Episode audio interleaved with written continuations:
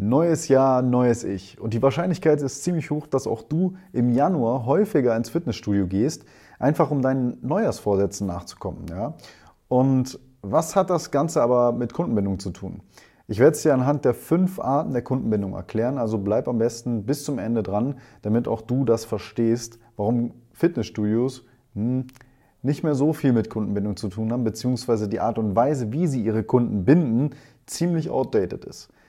Schauen wir uns doch erstmal an, was Kundenbindung bedeutet. Also für die meisten von uns bedeutet es, dass sie einem Unternehmen treu bleiben aus Überzeugung, ja, weil der, das Produkt oder die Dienstleistung sehr, sehr gut ist, ähm, weil der Service perfekt ist, weil wir das Gefühl haben, dass wir hier verstanden und wertgeschätzt werden als Kunden und das zu einem fairen Preis. Ja? Und das ist auch der Grund, warum wir der Meinung sind, da häufiger einzukaufen. Und diese Faktoren, es gibt noch einen Haufen anderer Faktoren, aber das war es wirklich kurz runtergebrochen, ist das, was wir unter einer emotionalen Kundenbindung verstehen. Also es ist die emotionale Bindung an ein Unternehmen. Wir haben aber noch vier andere Arten und äh, die werde ich dir jetzt aufzeigen. Fangen wir mal mit der ersten Art an. Das ist die situative Kundenbindung. Die situative Bindung ist ein Phänomen, was wir noch von früher kennen, also früher heißt noch vor dem Zeitalter von Online-Shops, wo wir gezwungen waren, einem Unternehmen treu zu bleiben, einfach weil es keine Alternative gab. Das ist ein Phänomen, was heute auch noch auf dem Land ähm, meistens vorzufinden ist oder in nicht so hoch entwickelten Ländern. Bedeutet einfach, dass ich in meinem Ort zum Beispiel nur einen Supermarkt habe, nur einen Schneider damals hatte, bei dem ich meine Klamotten gekauft habe, oder zum Beispiel nur einen Friseur hatte.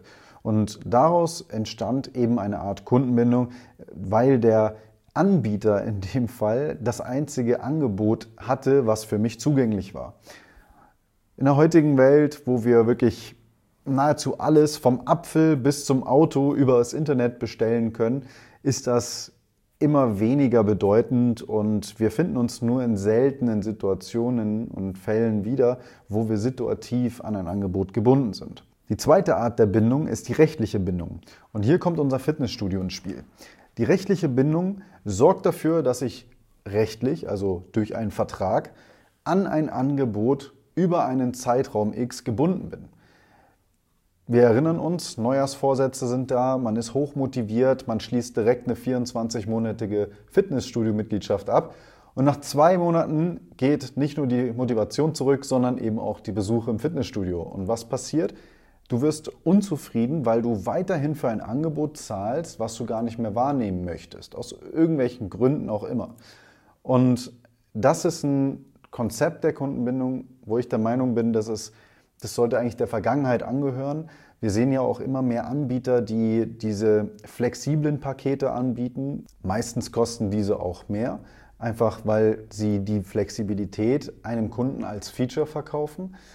Dennoch muss ich sagen, gibt es viele andere Art und Weisen, wie ein Fitnessstudio agieren könnte, um seine Kunden und Kundinnen doch viel länger als diese zwei Jahre zu binden. Ja? Also über ganz, ganz viele Mechanismen, angefangen bei personalisierten Trainingsplänen und Ernährungsplänen bis hin zu dem Community Building, wo ich einen Gym Buddy äh, finde, mit dem ich mich natürlich auch ja, viel häufiger motiviert ins Fitnessstudio begebe. Also man merkt, man könnte diesen Zeitraum von zwei Jahren anstelle einer rechtlichen Bindung doch viel nachhaltiger und langfristiger gestalten, sollte man den Kunden denn auch äh, emotional binden. Die dritte Art und Weise der Kundenbindung ist die ökonomische und hier kommen vor allem die Wechselkosten ins Spiel. Beispiel ist ähm, der Handyvertrag. Wenn ich meinen Handyvertrag wechsle, muss ich mich meistens rauskaufen. Bedeutet für mich mehr Kosten als mehr Wert, den ich dann vielleicht durch einen neuen Anbieter habe oder diese Mehrersparnis, die ich dann habe. Das heißt, das ist eine Blockade, die mich daran hindert, aus ökonomischen Gründen die Marke oder den Anbieter zu wechseln.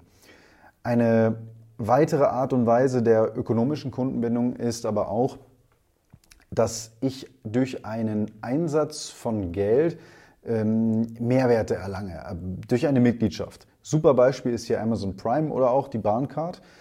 Nämlich, ich zahle hier für einen, einen fixen Betrag im Monat und bekomme dafür eben einen großen Mehrwert. Bei Prime ist es Nicht mehr nur die äh, Lieferung, die kostenlos ist, sondern natürlich ein großes Angebot an Streaming-Möglichkeiten, Podcasts etc. Und bei der Bahn sind es vergünstigte Preise sowie noch weitere Benefits, die ich als Bahncard-Besitzer habe. Die vierte Art und Weise der Kundenbindung ist die technische Kundenbindung. Und die technische Kundenbindung, die finden wir sehr, sehr häufig bei Softwareanbietern oder Hardwareanbietern, wo ich äh, über jedes Feature den Kunden noch mehr binde, weil die einzelnen Bausteine, die einzelnen Features irgendwo ineinander greifen, sehr gut miteinander kompatibel sind. Ebenso bei Hardware, also du siehst vielleicht hier, das sind ein paar Apple-Geräte, ich habe Apple Watch, ein iPad, ein MacBook, ein iPhone. Das ist einfach so kompatible, in sich geschlossen, in einem in sich geschlossenen System kompatible Gegenstände, die mich irgendwo dazu auch gebracht haben, mich technisch an diese Marke zu binden. Sie ist aber darüber hinaus auch äh, sehr bekannt dafür, dass sie eben die emotionale Bindung äh, ja wirklich äh, nahezu bis zur Perfektion ähm, getrieben hat. Nämlich Apple ist ein hervorragendes Beispiel für emotionale Bindung. Ich hätte mir ja nämlich auch irgendwelche anderen Geräte kaufen können, von Lenovo über Microsoft, äh, über ein Android-Handy. Und trotzdem habe ich mich aber für die deutlich teureren Apple-Produkte entschieden. Zum einen, weil mich die Marke als solches gecatcht hat, die Message, die Art und Weise des Designs, der Geräte. Es ist sehr, sehr simpel, sehr ansprechend, hochwertig. Du bist nicht anfällig für irgendwelche Viren, Hacks, äh, sind sehr, sehr selten. Ähm, es gibt ganz, ganz viele Gründe, ja, warum man sich an diese Marke eben auch bindet, weil man sich auch vielleicht ein Stück weit damit identifiziert, mit diesem Pioniergeist, der da aus dem Silicon Valley auch eben immer ein bisschen mitschwingt, wenn man sich so ein Produkt kauft. Und beim Kauf auch selber merkt man allein schon das Packaging, das ist einfach etwas Besonderes. Es fühlt sich besonders an, sehr, sehr hochwertig und die Experience ist einfach sehr, sehr gut bei Apple. Ja, ein weiteres Beispiel, ähm, was die Experience angeht und die emotionale Bindung. Ja, wir sind jetzt schon beim fünften Punkt, bei der fünften Art der Kundenbindung, der emotionalen Bindung, ist Red Bull. Red Bull suggeriert mir ein Gefühl von Freiheit, ein Gefühl von, ja, irgendwo diesem auch Extremsport. Man trinkt Red Bull, wenn man zu Höchstleistungen gefordert wird, sei es im Sport, auf der Arbeit oder vielleicht auch während einer Klausur. Ähm, ich kann mich erinnern, in meinen Studiengängen habe ich ganz, ganz häufig Red Bull getrunken, gerade in der Klausurenphase. Es ist einfach nochmal irgendwo, ja, dieses, dieses Gefühl, es, dieses Red Bull, das wird mir jetzt mehr bringen, als wenn ich zu einem x-beliebigen anderen Energy Drink greife. Auch wenn wahrscheinlich die Inhaltsstoffe genau dieselben sind.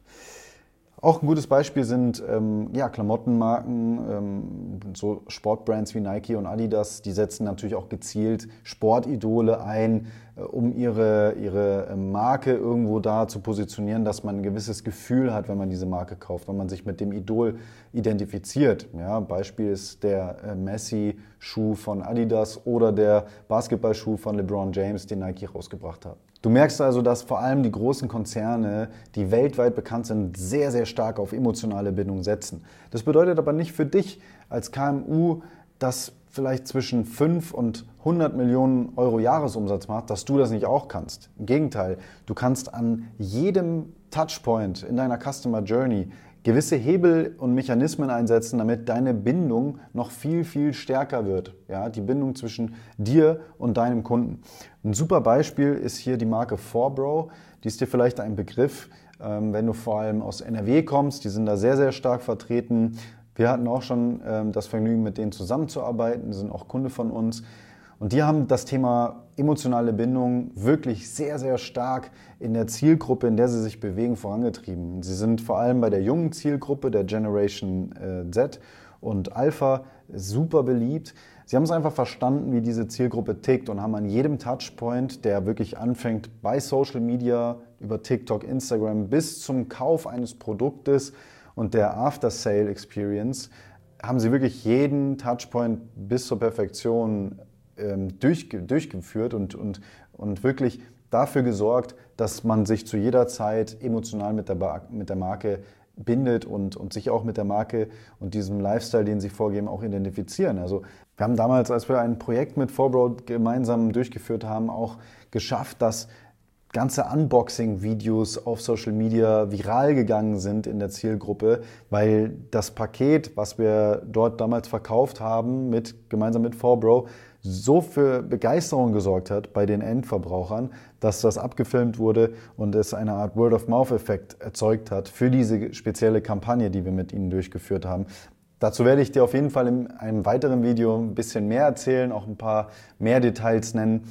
Aber ja, das sind so Maßnahmen und, und, und Beispiele von Love Brands. Und auch du kannst es schaffen, mit Hilfe von Kundenbindungsmaßnahmen zu einer Love Brand zu werden. Also denk nicht, du brauchst ein eigenes Produkt, um eine Love Brand zu werden, auch wenn du ein Shopbetreiber bist, der mehrere Produkte verkauft, aus, von mehreren Brands, kannst du selber als Shop zur Love Brand werden. Ja?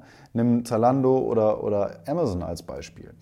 Und ähm, dementsprechend äh, solltest du versuchen anzufangen, die emotionale Bindung noch stärker zu forcieren, damit auch du langfristig unternehmerischen Erfolg hast und dein Business skalieren kannst. Wenn dir dieses Video gefallen hat, dann würde ich mich auf jeden Fall über ein Abo und ein Like freuen. Vergiss nicht die Glocke zu aktivieren und folg uns auch gerne auf LinkedIn. Kannst mir auch gerne eine DM schreiben. Ich freue mich über jede Message, wenn ich helfen kann. Und äh, ja, dann freue ich mich, wenn du nächstes Mal wieder einschaltest. Bis bald.